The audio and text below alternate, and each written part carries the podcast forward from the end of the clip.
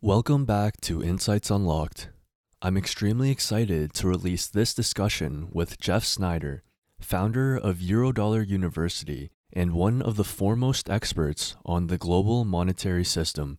He's widely known for his unique perspective on all aspects of its misunderstood inner workings and how they impact global markets and the economy. Jeff has been a huge influence to me in trying to understand the complex macro environment we've experienced over the past few years, and I'm grateful to have the opportunity to chat and dig into some of the questions that I know myself and all of you folks have been trying to piece together about the world we live in today. Let's jump right into it.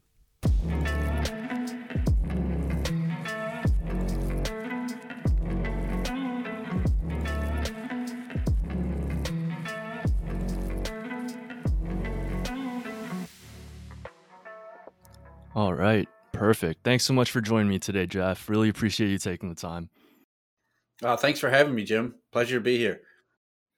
Yeah, I must say before we get going, I've been a huge fan of the uh, unique perspective you bring to really analyzing our global monetary system. And a lot of your work has pushed me into deep rabbit holes at times, trying to, to piece together all those various factors. And so we're excited to have you uh, chat and dig into some of the answers um, to the questions that we have today. So uh, let's start off with a bit of an overview of the state of the economy at the moment. And so, just for some context here, uh, the US economy grew 2.6% in Q3, beating expectations, uh, supported by strong exports.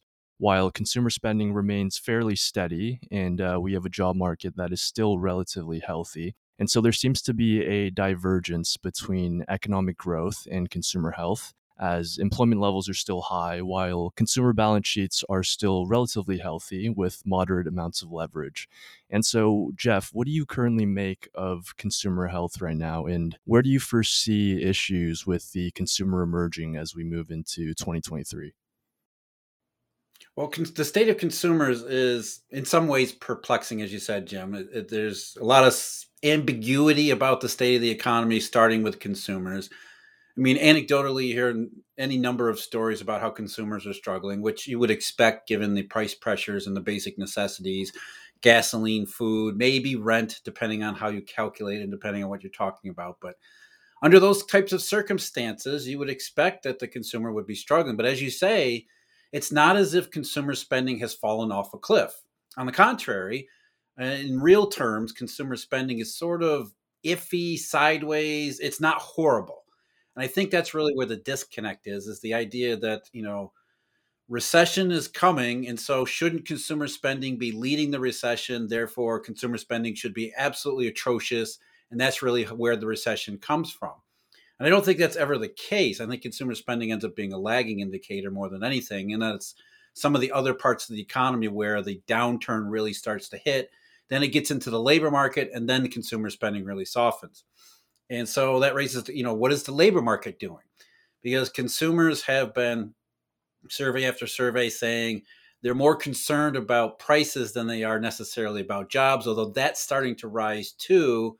And so you haven't really seen that major break in the labor market either, where companies are saying we need to fire thousands of workers, mass layoffs, the type of type of uh, of cost cutting measures that are usually associated with recession. We haven't seen that either. But that doesn't mean that we're not in a period of weakening or a transition from growth to from expansion to contraction. There are several concerning warning signs out there that suggest that the process is underway, even if you can't see it right now and see it very clearly right now and say, ah, yes, this is a recession, this is what's happening. Um, there's a number of processes that take place before recession, the, the real part of the, the real meat part of the recession happens that uh, we can see all over the, the economy, starting with the labor market too. While firms are not necessarily laying off workers, they aren't necessarily hiring them either. There's sort, you sort of go into that transition where companies become more careful about managing their payrolls and their workforce. They get very careful about managing their capital expenditures. So you have this softening transition between expansion and contraction where it seems if you if you see that the you know these things are happening, you, you're you're more concerned about where the economy is going. Whereas because it's sort of ambiguous from a high level perspective, it creates a lot of uncertainty, confusion about what the economy is actually doing. Right. That makes a lot of sense. And I think, you know, the other major part of that as you you touched on is is corporate health, right? And so Q3 GAAP earnings, uh, as projected by by the S and P, are, are projected to come in around forty seven point two dollars per share, uh, which is you know still near the twenty twenty one high of forty nine point five dollars a share a year ago.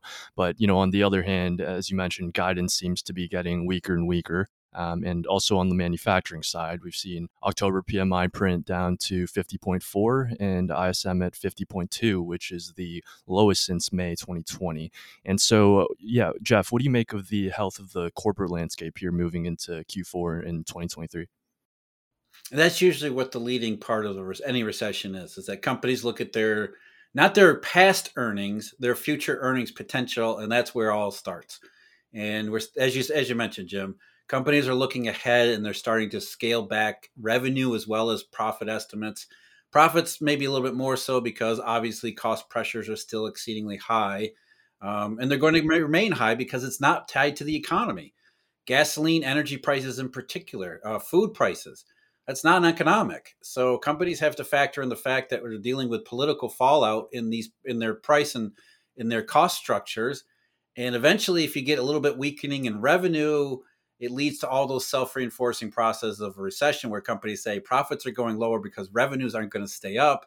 Therefore they got to make adjustments in cost where they can. You can't do anything about energy so what can you do? Well at first you stop hiring as many workers. Then maybe you start cutting hours. Then if, if it still doesn't go well that's when you get into the layoffs and all the more recessionary processes. But we're that's really where we are in q3 into q4 is companies I think are now starting to make those judgments because earnings projections and revenue projections are starting to really soften up a, a, a, more than they already have. So it's sort of like the acceleration to the slowdown rather than the slowdown slowing down. Right.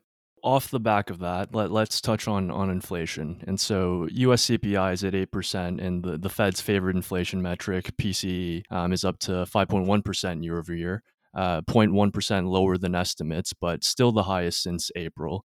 And so, Jeff, what's been driving inflation currently? And can you lay out your view of why moving forward, inflation is indeed, dare I say it, uh, transitory? Use the word, use the word. Be confident, say it proudly.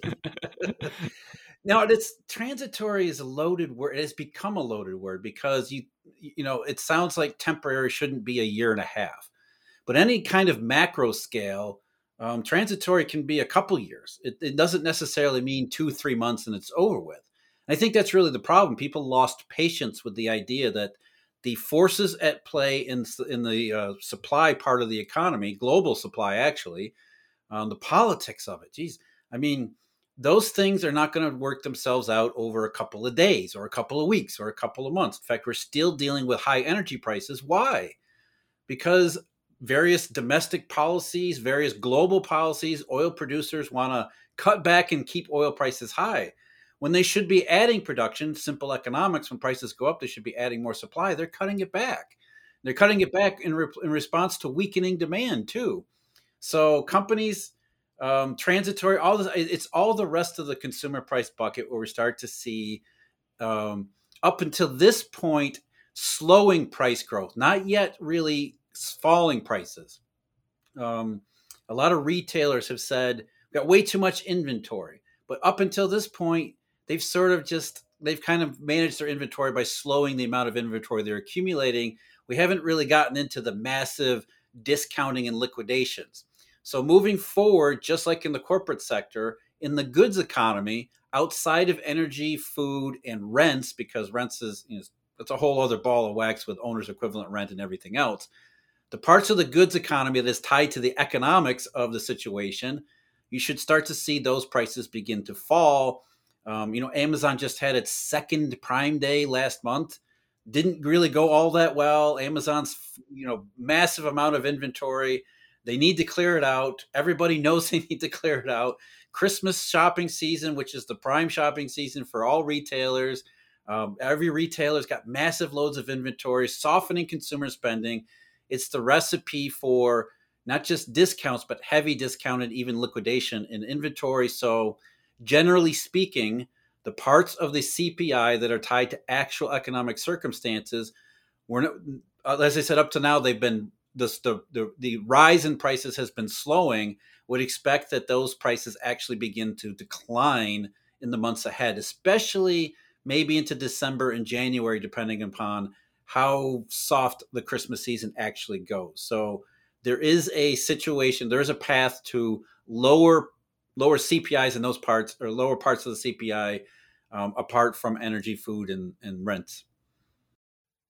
Right, that makes sense economic data still coming in and printing relatively strong. Uh, we have a stable job market and CPI at 8%, at least in the Fed's perspective. Um, there doesn't seem to be any reason to slow down rate hikes, at least not yet. Uh, but let's look a bit further into 2023. And so, Eurodollar futures have been inverted for quite some time now, and the camel hump just seems to keep getting steeper with the uh, shorter end whites moving up higher it's, again. It's amazing. Uh, yeah, I know, right? Compared to, to last week at a peak of about 5.2%, I think, in which we then get, you know, crazily heavy inversion into H1 of 2023 um, with the market essentially saying that the more the Fed hikes, the more cuts will then have to follow. That's right. That's the crazy part, right, Jim? It's it's doesn't matter what the Fed does. Whatever happens, happens. It leads to rate cuts. It's right. it's doesn't it. The Fed is completely out of the equation, except for how far will they go and how far will they get. Yeah, and so so essentially, you do concur with with with the Eurodollar market's view, right? In in terms of kind of magnitude and timing here, and what what are your thoughts on on the potential Fed pivot here moving into next year? Yeah, you're right. The, the magnitude is the thing to focus on. Timing is always up in the air. Okay, and the timing has shifted back and forth throughout this year. The inversion uh, started out way far in the back of the curve, as it always does, and it progressed all the way up to the December 2022 contract at one point in the middle part of the year. Then the market said, well, maybe the maybe the economy doesn't fall off as fast enough, maybe the CPIs don't come down far enough. But that's really the question, right? The eurodollar futures market, which you should never bet against. History says you don't bet against the eurodollar futures curve because it's been right every single time. Um, but what the, what is the market actually saying? What the market is saying is as near a certainty as possible in a dynamic world. I mean, we can never be 100% certain about everything. Nobody has a crystal ball. Right. But something is going to happen in the relatively near future that causes the Federal Reserve to stop hiking rates and then start maybe aggressively cutting them. And that's, I mean, what would that be? There's only a narrow list of candidates here. And if we look at what's causing the Fed to hike rates, as you just said, Jim, it's, it's you know pretty simple case as long as the CPIs are high, the Fed says we're going to continue rates. In fact, we're going to continue hiking rates until we see the CPI not just go down, but we're reasonably assured it stays down. So there's basically two possibilities that get the Fed out of its rate hiking regime. One is that happens to the CPI, that we have what would have to be a pretty substantial contraction in a very short, condensed period of time where the CPI actually does fall and probably the unemployment rate rises precipitously. That would be one way for the for the uh, eurodollar futures curve scenario to play out. Another way would be something happens that gets the Fed to forget about the CPI regardless of where it is. So the CPI could still be at six, you know, eight percent. The PCE deflator could be at six percent, and the Fed says, "Oh crap, something else is going on." Now, what would that be? That would be something like a global financial crisis, right? Right. And we sort of got a taste of that at the end of last quarter. Most people don't pay attention to the deep internals, which is understandable. We had a collateral shortage, a collateral scarcity that turned into an absolute run at the end of Q3. Now, people probably noticed the symptoms of it, the UK, the gilt market, some things happening in Europe, right. but they probably don't realize where that came from. So there was there's already a lot of warning signs that the monetary system globally is not operating in an ideal shape. It's actually operating in a near crisis shape because repo fails at the end of the Q, Q3 were almost a trillion. Haven't seen Jeez. that in many, many years. It was almost double what it had been in March of 2020. So we had a real monetary break there at the end of, of September. That you stuff in the UK was just a symptom of that. And if we have something worse than that, you could say maybe that's what brings the Fed out of its focus on the CPI and thinking we need to hate, we need to aid the, the monetary system because that's what's really that's become the primary risk to the uh, global marketplace and the global economy. Yeah, yeah, that's really interesting, and and we'll we'll touch on the collateral shortage a bit more in a second. But one more question on on inflation. I mean, it it it like CPI fundamentally, it's really sort of an issue for the Fed to rely on, right? Because it's a lagging indicator, and, and, and it's just based on data in the past. And in it, so in an ideal world with an ideal Fed, if if you can even begin to imagine that, um, what metrics or indicators should the Fed be using to to really judge whether or not to raise or lower interest rates? Well, that's the thing. In an ideal world, which obviously does not exist and never could exist, but honestly, inflation is all about money supply. It's is is there too much money or is there not too much money? And the answer is Right. no, there is not. I mean, we just talked about some of the deflationary consequences in the monetary system, and what's driving the CPI isn't really inflation; it's supply shocks and politics and all these other things. So, if we separate these issues down to is there or is there not too much money, that becomes a real. That's what the central bank should be focusing on but that's not what the central banks do nowadays. They can't. They haven't done that in decades because they have no idea what's going on in the, in the monetary system, which is why they're reliant on these economic aggregates like CPIs or the unemployment rate, which are at best lagging. And at most times, like the unemployment rate, they're misleading. So um, the Fed is relying on bad data because it doesn't have any other choice. It doesn't know what's going on in the monetary system. So, what other options does it have? But in an ideal world, they would say, yes, there's too much money. We need to cut back on the money supply. Boom, inflation's gone. Now they can't. The central bank can't do anything about oil prices. They can't get more oil out of the ground. Right. They can't um, get more shipping containers to China or uh, untangle the railroads in Chicago. That's that's beyond the capabilities of a central bank. In an ideal world, we would never turn to the central bank to fix those problems. So those price pressures have nothing to do with money supply or the Fed or anything else. Those are all about non economic variables. But what we can say is that, look, this is not a monetary thing. This isn't this isn't over a production of money, which I know most people say, what are you talking about? The Fed QE, the federal government in 2020, all that stuff. But the monetary situation is far more complicated. It's beyond the capabilities of the Federal Reserve to define, let alone measure. So we don't have the ability to say, let's turn off the inflation, let's turn off the money, which is what really should happen. Yeah, that makes sense. And so let's now dig a bit deeper into the eurodollar system and the uh, the dollar shortage. And so this all presumably plays back into higher lending costs and lower expectations of growth, right? And so first, fundamentally, can you shed some light into how eurodollar banks play a large role in credit creation and contraction and you know what, what's really happening now in the shadow banking system that's creating and driving this global dollar shortage It's basically risk aversion, right? Um, in a ledger virtual currency system, a reserveless currency system, it's all based on risk perceptions. In fact, that's how most banks operate, and they have investment banks anyway. That's that's how they've operated since day one. It's a, everything is about risk adjusted returns. So even if returns seem relatively good in the nominal economy, but risks are greater than the returns, banks are going to cut back. Unfortunately, in a monetary system and a virtual currency system, we need banks to produce money and credit, which the lines, this distinction between money and credit has blurred to the point where it's it's impossible to tell one from the other, especially when you consider things like currency swaps and derivatives and how they're used. It's impossible. So we're really on a, a credit creation or a credit money standard, which means banks need to expand their balance sheet, their risk taking behavior in order to supply enough money slash credit to the economy for it to be able to grow at or near its potential. Because that's really what money is. Money isn't wealth, it's a tool that allows a modern economy to operate most efficiently. And to operate right most efficiently in a wide uh, across a wide section of the the planet, because you know we're talking about a reserve currency system here, which means you know the dollar doesn't just affect the United States; it affects everybody.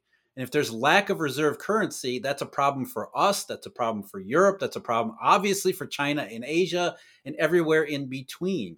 And without the money and credit to operate efficiently, the economy efficiently, trade breaks down, economic growth lingers. There's too many frictions, there's too many inefficiencies introduced, which creates this economic drag. And so it all comes back to risk perceptions of those creating the credit and the money. If they're if banks are perceiving a high level, a high degree of risk, regardless of nominal returns, they're going to pull back. And when they pull back, that causes all sorts of deflationary consequences, including massive financial instability because markets don't have sufficient resources to operate in the way that they're supposed to either. The margins for error, they get narrower and narrower and narrower. It causes all sorts of problems too. And then it becomes self-reinforcing, right? Because banks become risk averse, they cut back on their balance sheets that deprives the economy of credit. Then the economy starts to go soft and, the, and then the same banks say we need to become even more risk averse because the the uh, the envi- operating environment is even riskier than we thought. And so, without any way to really interrupt that process, it just becomes this self reinforcing, oftentimes di- disinflationary, if not deflationary spiral. Interesting. And so, Jeff, where does the huge rise in global dollar denominated debt play a role in all of this right? So let me know if i'm thinking about this correctly but you know as as interest rates rise um, on the massive amount of global global de- dollar denominated debt which needs to be serviced is that then driving the increase in folks looking for dollars you know largely for the unproductive purposes of of servicing debt which then takes away dollars from uh, you know processes that actually contribute to economic growth? Is that a large reason of, of what's driving the, dollar so high right now and you know expectations of economic growth lower as well? Yeah it's all about again it's risk perception. So the rising dollar is nothing more than the, the euro dollar system charging a premium. And it's really okay. a liquidity premium to participate in the dollar system which because it's the reserve currency and contrary to what many people say, there is no other alternative on the horizon anywhere that's going to challenge what the what the eurodollar does as the actual reserve currency. The cost of operating this monetary or operating in this monetary system have gone way up because there's fewer dollars out there. And there's you know another misconception is that dollar denominated debt has somehow surged. It has skyrocketed since 2008 and that's just not the case. In fact, it's the opposite we had dollar denominated debt skyrocket up until 2008. And then since then, it has increased, but it has grown at a remarkably lower lower rate, which is in, a, in the nonlinear world that we live in, a massive contraction. So we have a lot of dollar denominated debt, but that's not because um, you know because of risk taking or because of too much money printing. There's a lot of dollar denominated debt because we operate on a dollar system and a dollar right. standard. But you're right, there is an issue here with higher rates as well as a, a surcharge, a liquidity surcharge being being charged by these dealer banks. That's causing enormous problems because participating in the eurodollar system is more expensive, it's more inefficient, it's more troubling because of the circumstances that we find ourselves in. And it's really it's not a, it's not necessarily a matter of the Federal Reserve so much as it is the operation of the system itself. Interesting. And so we've also seen some other cracks begin to emerge uh, more recently with the use of the Fed's dollar swap line with the Swiss National Bank, uh, where we saw increasing auction volumes up to 11 billion, as well as number of counterparties participating uh, up until last week, where the use of, of, the swap line dropped back to zero. Um, but you know, as a whole, 11 billion dollar use of the facility seems like uh, rather just a drop in the bucket right? And so what what are the dynamics there? And and does the recent halt in counterparties emerging for dollars mean that you know dollar funding is more stable for the time being? What else are you looking at that may suggest that the dollar shortage may be indeed getting worse? Yeah switzerland's an interesting uh, development and i think it's you know people look at it as sort of a black and white flip of a switch, right? If if there's somebody there at the Swiss National Bank, it means things are bad, and oh, there's nobody there the next week, zero dollars being bid, everything's fine again, and it's it's far more nuanced than that. Um, why there was bids at the Swiss National Bank, we'll never know because we're never privy to that sort of situation. But we can we can offer a couple reasonable guesses, and I always go back to collateral. Uh, one of the primary problems in the collateral system is Italian bonds Italian okay. bonds, and because it's it's Italian bonds because Germany doesn't doesn't borrow enough money. Um, the German bonds are the best of the best euro denominated collateral, and the German government doesn't issue a lot of bonds because it doesn't have a large fiscal deficit. Right. Whereas Italy, as the third largest economy, has an enormous fiscal deficit and issues tons of bonds. So as far as the euro denominated collateral goes, most repo in Europe is dominated by Italian bonds, which poses a problem for these various intermittent periods like 2018 or 2011 and 2022 when the market says when the market grows a, a, a substantial distaste for Italian fiscal uh, fiscal factors and fiscal uh, fiscal operations. So we've seen Italian spreads over Germans actually blow out this year. And it's not just euro denominated repo or euro denominated borrowing where that's a problem because a lot of these Italian government bonds are swapped into US treasuries for borrowing in US dollars because Europe needs dollars too. Everybody needs dollars. Right. So if there are counterparties out there who have been swapping Italian bonds and the market spreads on the Italian bonds start to go higher, maybe they're not able to do that. So where do you go with your Italian bond?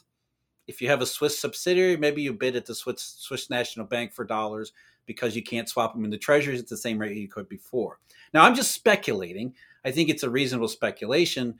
So, but in the context of what we're talking about, the Swiss National Bank borrowing, there shouldn't be anybody there. There should be nobody borrowing at the Swiss National Bank at any time. So the fact that somebody was borrowing even 11 billion dollars may not sound like a lot in the grand, like you said, Jim, in the grand scheme of things, it isn't. But it should be zero. And it should also be noted that there are times in, in history, recent history, such as May 2010, where we had a little bit of a spike in, in borrowing at the dollar swap auctions in Europe. Never got more than 9 billion, but that wasn't a nothing. That was a precursor. It was a presage of, of much bigger problems to follow because it suggested that there was enough going wrong that some banks felt the need to go and uh, at least um, well banks don't directly go to these auctions, but they they get other banks that borrow for on their behalf and then relend it to them. So if there are banks in the marketplace who are figuring they can profit enough by relending to more troubled banks, that means there are more troubled banks out there. So the fact that there's any lending at all or any borrowing at all at the Swiss National Bank or ECB, wherever it happens to be, is a sign that there's a little bit to be concerned about here. But as you said, Jim, as you, as you were implying, it's not really just about these dollar swaps. That's sort of a sideshow. That's sort of a, a, down the road or down the line indication. The real stuff is what we see in the marketplace, and there's any number of warning signs that say things are not good. And it, it's you know it does it's not just Italian bond spreads over Germany, which I, I mean again these are uh, they've uh, uh, decompressed um, uh, tremendously. We've seen massive blowout in spreads there, which yeah. can trigger all sorts of collateral prices or collateral problems. Um, there's CLO issues, spreads, credit spreads on uh, risky junk bonds, which again, collateral. Um, one of the primary indications of the collateral shortage that we've seen throughout this year is that T-bill prices, T-bill prices go through the roof. Um, GC repo rates, uh, maybe counterintuitively, when GC repo rates fall and fall below certain thresholds, that's actually a warning sign that things are not good too we've seen all these things happen. We saw all those things happen in the second half of September. Um, any number, you know, we can go on with interest rate swaps. Obviously, the U.S. dollar's exchange value, and as I said, repo fails at an enormous high. All of it together combined, not the Swiss bank auctions, but all the markets, all, all the market indications are telling you that there's something really going on here. Something is not right in the global monetary system. Yeah, it's very interesting. Yeah, as you mentioned, the collateral shortage. Let, us touch on that a bit. And so, as you mentioned, we, we have seen the the four week T bill trading uh, extremely high, below RRP and and SOFR in some cases, um, which is signal signaling elevated demand for pristine collateral, which is mainly based around USTs, right? And so, you know, why is there currently a collateral shortage? Is it mainly due to QE and central banks buying up all those bonds over the years, as well as a tightening macro environment where lenders are demanding higher quality collateral than before. A- am I thinking about that correctly, or, or how, how do the dynamics currently look in, in the collateral world? Yeah, there's a couple different factors, and you, you've got a couple of them there, right, Jim? Is that number one is QE can take collateral out of the system and then lock it up um, the Fed does operate a securities lending program, but nobody really uses it because it's not really efficient. There's other okay. factors and frictions involved with it too. But by and large, when the Fed buys bonds, U.S. Treasuries from the market, that's removing collateral. Now, the Fed has learned from its own past mistakes in 2013 in particular, where the Fed is careful not to buy the best of the best collateral. They don't buy the on the run stuff. Now they did that in 2013 and it came back to haunt them. And they haven't been buying treasury bills like they made a huge mistake in doing in their not QE5 in 2019 into 2020. They bought up to 300 billion in treasury bills at the worst possible time into March 2020. They learned from that mistake too.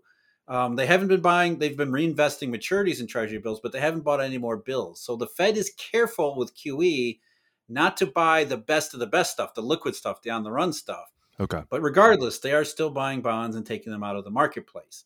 Um, the other the other issue on in terms of supply and availability is the Treasury Department.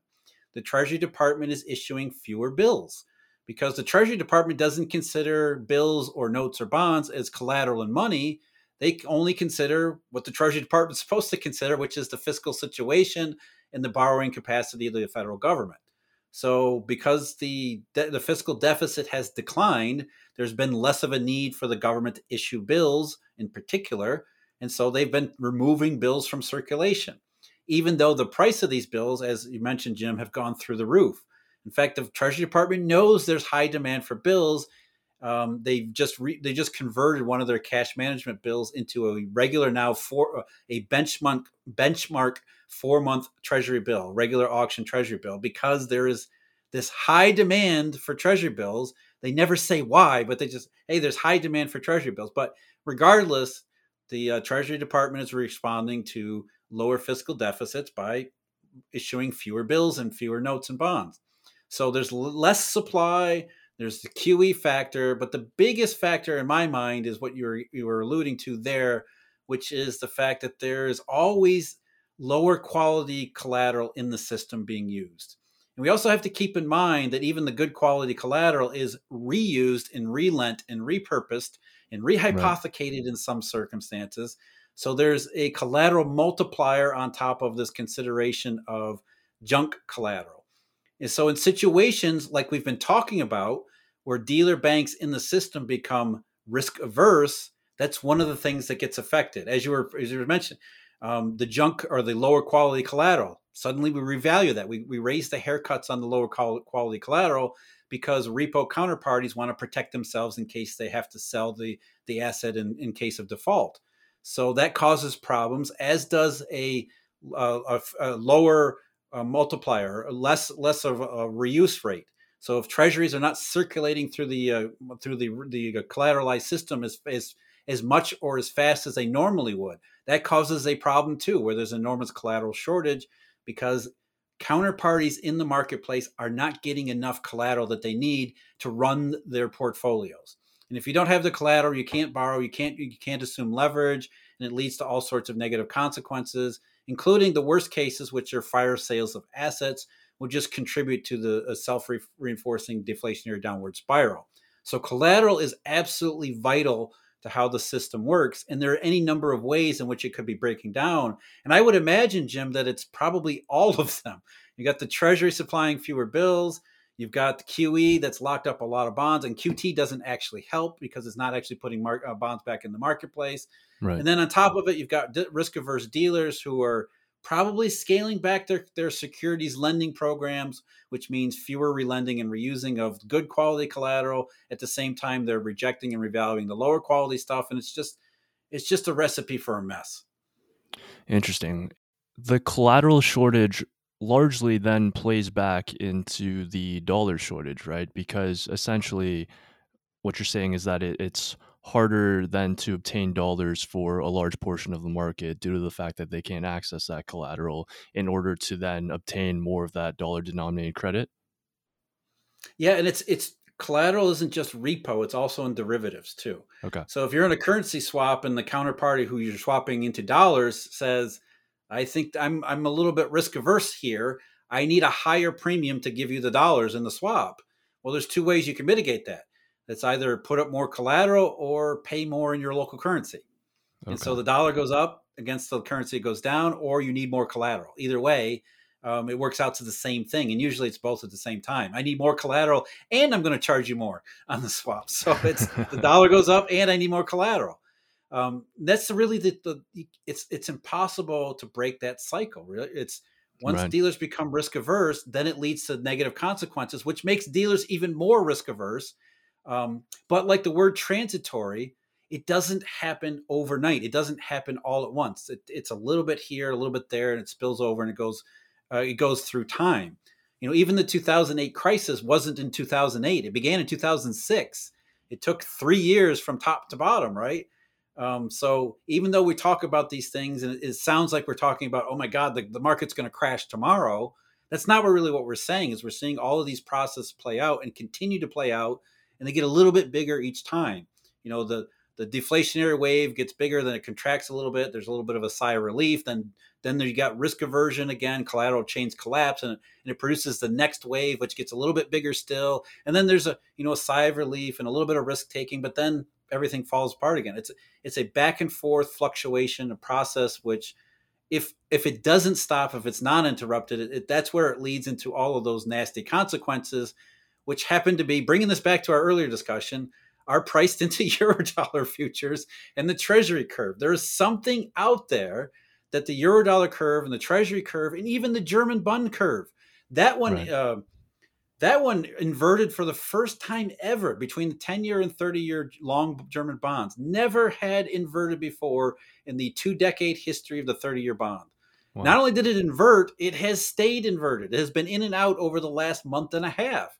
So we've got curves all over the world saying something is bothering the marketplace so much that it's picturing this upside down curve, which suggests for the Fed as well as the ECB and other central banks, they are going to stop hiking rates and are going to do something. They're, they're going to start cutting them because something is going on here.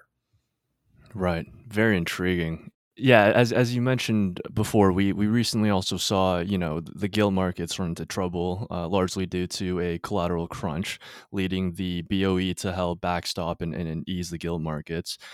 Is that a potential solution that we'll need to see more central bank backstops in order to kind of ease that global collateral shortage moving forward, or are there any other you know potential solutions for this issue, or does it normally just always lead to some type of global economic destruction? Well, central banks are going to want to do something because they can't just sit idly by and pretend, you know, that nothing's happening. Right. So the Bank of England is going to do. I mean, look, it sees the price of UK government bonds go down, um, regardless of why. They they can't just sit there and do nothing. So central banks are going to respond to those types of events. Uh, even in Europe, we already saw that happen in the summer um, with the Italian bond problem. The ECB came up with what it called an anti-fragmentation policy, which is you just shake your head and laugh, um, which is basically, hey, there's there's too much of a spread on Italian bonds, and we're going to to try to narrow that spread. We're going to buy more Italian bonds and sell German bonds to see if that works. And of course, it didn't because it doesn't actually solve any of the problem. Just like the UK government opera or the BOE operation didn't solve the problem. Um, the marketplace, the monetary play, the monetary system is the real issue here. And if you know, in the terms of UK gilts, what happened was in any sort of collateralized agreement, if I'm lending you dollars and you're giving me some form of security, even if it's a collateral for a collateral swap, where if I'm lending you treasuries and you're giving me UK gilts, um, should you default and not give me back the treasuries tomorrow, I have the right to sell, to seize and sell your UK gilts. Right. But if I perceive the gilt market is illiquid, I'm going to demand more of a premium to do the same collateral for collateral swap. So if for whatever reason the market becomes risk averse about UK gilts, that's what you're going to see happen. You're going to see the prices on those change to to more align with perceptions of risk and operation in the marketplace. And there's any number of reasons why that the UK, like the like the Italian bonds, are being increasingly rejected by the marketplace. I mean, the UK is an unstable fiscal situation, which is you know the uh, the tax cut proposal which may make yeah. sense in an economic basis, but didn't make sense in terms of the uh, the UK gilt market. But for whatever reasons, the dollar system, the dealer system, remember this is a bank driven system, didn't like Italian bonds, didn't like UK bonds, and so what are central banks going to do about it? They're, they're going to have to try to do something, but that doesn't mean it's going to be successful. Right. Are there any parallels or precedent that we can draw here in terms of the dollar and collateral shortage um, and our current situation from from historical cycles at all? Yeah, I mean, we've seen this happen uh, repeatedly, actually, ever since the first one. Which, if you were to distill the 2007 2008 crisis into a single factor, it was it was obviously a complex situation. But if you were to say one thing that really drove the uh, 2008 crisis, it would be a collateral shortage. And so we've never really solved that problem ever since then. And we go into these intermittent cycles where we get, you know, a little bit relaxation where the collateral, you know, junk collateral becomes accepted. Uh, the collateral system expands a little bit, but never really enough. And then dealers say, "Oh, we made a huge mistake here." Whether it was, uh, you know, Southern European, Italian, and uh, Southern European sovereign bonds in 2010 and 2011, that created a collateral collapse into 2011 into 2012 that nearly triggered a crisis that was as bad as 2008. Came very close okay. there. There was another one in 2014 and 2015, focused more on emerging market debt, um, junk bonds tied to oil prices, that kind of thing. That happened in 2015 and 2016.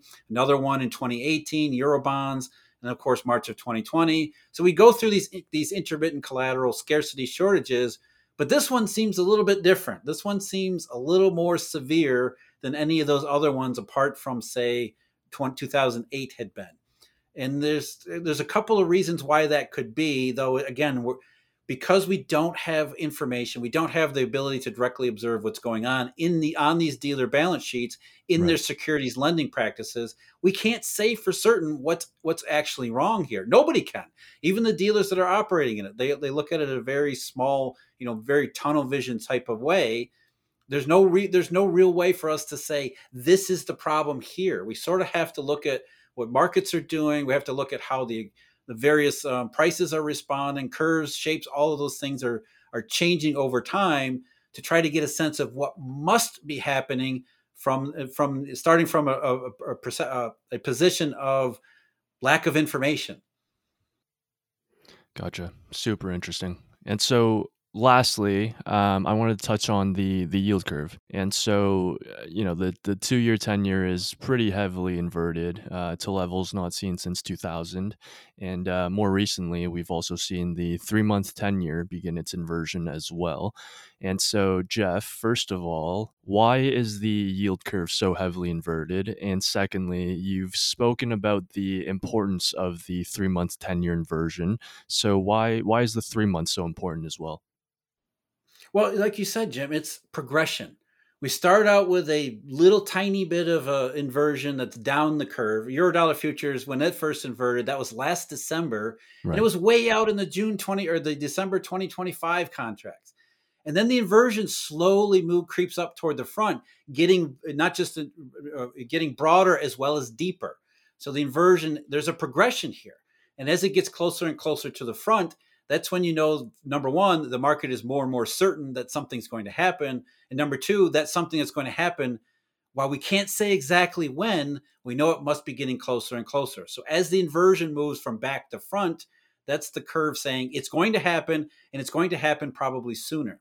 Same thing in the treasury market and the treasury curve. It starts with you know the little inversion that began between the seven year and ten year part of the, the uh, part of the curve way back in in march uh, and then it got moved up a little bit. We, had the two tens inversion that that it just it, it inverted for a little bit, and then it went away.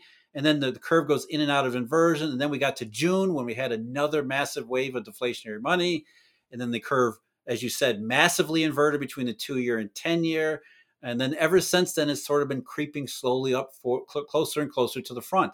There's this progression in the yield curve inversion that tells us that the market is becoming more and more certain that something is happening and more and more certain that something is happening sooner rather than later. Again, sooner is a term of art like transitory. It doesn't right. mean tomorrow, and it may not mean next month. It just means that in some, you know, more likely the short run rather than the intermediate or longer run. And the three month 10 year spread is a key one because it suggests we're getting into the, now, the, now the, the very front of the curve um, where policymakers suggest it doesn't really get any it doesn't really become important until it becomes the three month and the 18 month forward rate or the two year if you're if you really want to um, look at it very simply which is again it's what we're all saying is that there's a progression here policymakers say you ignore the yield curve until it progresses to the very front And now that we have the three month bill inverted to the 10 year, we're almost to the very front. So, in terms of trying to figure out where we are in that progression, that's a key warning sign, a key sign, key signpost that uh, the market is again more incre- more and more certain that it's going something is going to happen that's going to lead to lower rates in the near future. That's really what the inversion suggests. And it's up to us to kind of fill in the blanks about what that would be. But given the Fed's stance on CPI, as we mentioned, and the economic and financial reality, especially the monetary reality, the list of suspects that are going to cause lower rates in the near term future is is pretty small at this point. Interesting. Yeah, a lot, a lot to think about there. Um, but also, so so looking at the longer end here, in your view, have we seen the ten-year yield peak here? And do you know probabilities and scenarios suggest that the yield curve could invert further, or are we kind of peaking out here?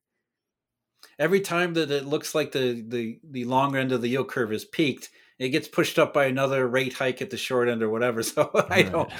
That's that's that is the wild card here not the something that's going to happen nor lower rates. Those things those things seem to be baked into the uh, into the cake. It's the wild card is when does the Fed finally realize this something is happening, and when does the Fed finally incorporate that something into its policy process? And that's the that's it's impossible to tell because again, like CPIs, you're not you're not dealing with economic factors. You're dealing with human factors. You're dealing with politics. Right. You know, the Fed isn't isn't operating on a basis of, like I said before, an ideal central bank it's a political bureaucratic institution who looks at its job very differently than what it should. and so they're saying is, hey, the CPI stays high. We're going to focus on the CPI to the exclusion of everything else. And what the market is saying is that's a big mistake. And that at some point, this something else is just going to make it impossible to focus on the CPI.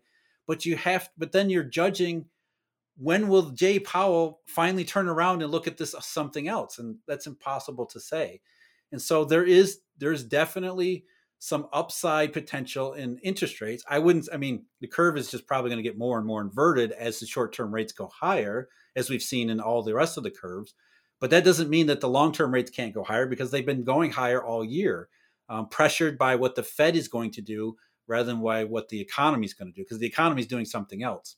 And so it's really just a game of trying to figure out when the when does the Fed wake up? When does the Fed wake up and stop focusing on the CPI and start focusing on reality, forward-looking reality? And that's who knows. And until the Fed actually decides and says, maybe it's today. Maybe the Fed comes out today and says, you know what, this there's a this is the last 75 basis point rate hike because we're we're getting phone calls from all over the world. The central bank, the Reserve Bank of India said, hey, we're spending tons of our reserves because there's a dollar shortage. So knock it off. You know, the Chinese, the Japanese, the Japanese are spending hundreds of billions of their reserves. So maybe that's happening and we don't even know it. Um, so, but that just, you know, goes to my point where it's impossible to tell when the Fed will say, when the, when will the Fed cry uncle? Don't really know. We just know that there's a high probability that happens at some point. Right staying on the long end here, from a fundamental supply and demand perspective, as we know, the, the three of the largest holders, China, Japan, and the Fed, have continuously sold off the, the long end. So, I mean, who who's the marginal buyer here of treasuries moving forward? And are China and Japan selling treasuries in order to obtain that additional dollar liquidity for their own economies? Yeah, the second part of that question is exactly right. Okay. Uh, the reason foreign governments um, sell treasuries, central banks and reserve managers sell treasuries because they're trying to supply dollars into the local system that they're not getting from the marketplace. Right. And not necessarily supply, sometimes it's just subsidizing. Um, okay. You know, eurodollar borrowing becomes more expensive. So the central bank steps in and tries to subsidize local eurodollar borrowing, usually as a temporary measure believing that it's a short-term disruption in the market and so we sell some treasuries subsidize local borrowing everything goes back to normal it's all fine again. That's not usually what happens. China is a perfect example. I mean they spent a trillion dollar in the reserves back in 2014 15 and 16 to no avail by the way um, so central banks try to meet their dollar needs by selling reserves as a last last resort kind of measure now as far as who's buying treasuries there's any number of people this is the part that mystifies everybody because it doesn't seem like anybody should be buying treasuries. But a couple of things that we've seen recently this year. Number one, foreign private entities, probably financial institutions, have been buying record amounts of US treasuries, not just bills, but long term treasuries. That's okay. where they've been buying. In fact, they're probably thanking Jay Powell for cheapening them, allowing them to buy them very, very uh, cheaply. So, one reason why the yield curve is so inverted because people outside the United States can't get enough of these long term treasuries because they see the, the consequences of the US dollar system more directly than we do here in America, where we're sort of sheltered from the rising dollar and what it's doing to the rest of the world. So they're buying US Treasuries, safety, liquidity, US dollar denominated instrument instruments, as are many basis traders, hedge funds. Um, one of the things, you know, we heard this too many treasuries argument back in 2018 when the Tax Cut and Jobs Act of 2017 was passed that raised the deficit. And everybody said, oh my God, who's going to buy all these treasuries? The Fed's doing QT. Uh, foreign governments seem to be selling their treasuries. There'll be no way to service all of this debt. Yet what happened? Treasury yields went lower. Treasury prices went high. There was absolutely no problem absorbing that debt because hedge funds took advantage of a quirk in the marketplace that happened to um, incentivize leverage trading in the safest liquid U.S. dollar denominated assets. They took about, I think it was two trillion in treasuries. So they were actually buying what foreign governments were selling. as crazy as that sounds. And the basis trade has come back this year too. So you know, when people get say they're concerned about who's going to buy treasuries, as long as there's an incentive in the marketplace to do so, meaning a fundamental proposition of demand for liquidity, demand for safety in the US dollar denomination, there will always be a place for treasuries. And that's that's not even getting into the collateral considerations where there's demand for collateral, the best of the best quality collateral, which really when that happens, like we see in T-bills, it really uh, propels demand for these for these instruments. So as far as demand for treasuries go, there, there's plenty of demand out there, even if you can't put it into a single bucket like foreign governments or the Fed or pension funds or whatever it happens to be. Right. Yeah, that's interesting because I was I was thinking like due to the collateral shortage, like there must be a lot of private parties that are would scoop up tons of to, of treasuries if, if if you were going to offer it to them, right? And they do. They buy them. They buy them at almost any cost, and that's really the, right. the thing here is that and then once that happens, it becomes a self reinforcing process too, because as the price of collateral goes up, everybody realizes I got to have the best quality. I saw people start buying at any price, which is why right. you saw in late 2018, for example, during that period, uh, treasury yields fell precipitously because of the collateral squeeze at the end of 2018. So, regardless of all all year, we heard about too many treasuries, and then all of a sudden there was this huge demand or huge spike in prices for those for those instruments because of collateral considerations, uh, primary among everything else. Yeah, it's super interesting. And so, lastly, here, um, we're so we're going to see a pretty large influx of treasury issuance coming into the market in November, at least, with 234 billion net new treasuries. Um, and so, I'm also curious where does the overnight reverse repo facility play into all of this right? Like there's still about $2 trillion sitting in the overnight rp uh, does this start getting drained as as treasury issuance increases or what, what what's that $2 trillion going to do? Yeah and that's you know the, the reverse repo is something that's also very very much misunderstood. People talk about it as there's too much money all that stuff but as right. we've seen you know, bank reserves have been falling this year, and the reverse repo has been pretty much steady. Um, it's because there's a there's not enough collateralized opportunity for the amount of cash out there. It's a measure of risk aversion. If you have excess cash, like a money market fund, for example, uh, you only want to lend in very safe short term instruments. Your options are either treasury bills or repo. And if you go into the repo market and there are not enough counterparties giving you the collateral that you want, which is usually treasuries, you don't have any other options. You have to go to the Fed because right. the Fed is the only other option that can offer you the same type of alternative, which is what the reverse repo window is designed to be. It's designed to be an alternative. It wasn't designed to be an alternative for a collateral shortage. It was designed to be for what everybody says to soak up excess reserve. But that's not what we've seen this year in particular. We've seen risk aversion among money market participants where they're only going to the Fed because there must not be enough uh, enough counterparties in repo that have the right collateral, which is why, as I mentioned before, GC repo rates, therefore SOFR rates, have come way down. Right. It's not because there's too much money, it's because there's not enough good quality collateral that cash can find a counterparty using that collateral. So if we have more treasury issuance, that may help a little bit. Not I'm not too optimistic about it. Um, it might help a little bit with um, more introducing more collateral into the system, which could take a little bit out of RRP, could uh, firm up uh, repo rates and so forth and things like that. But to me, it's always about the risk aversion part and the dealer multiplier, the collateral multiplier. If we could have a greater supply of collateral, but a much large, uh, a small contraction in the multiplier that not just offsets it, but completely cancels it out. So if dealers become even more risk averse in the fourth quarter, it won't matter that there's more collateral. And as I said, I'm not worried about uh, more treasury issuance, um, especially if they're issuing more bills. That's a that's a positive thing for the marketplace, not a negative.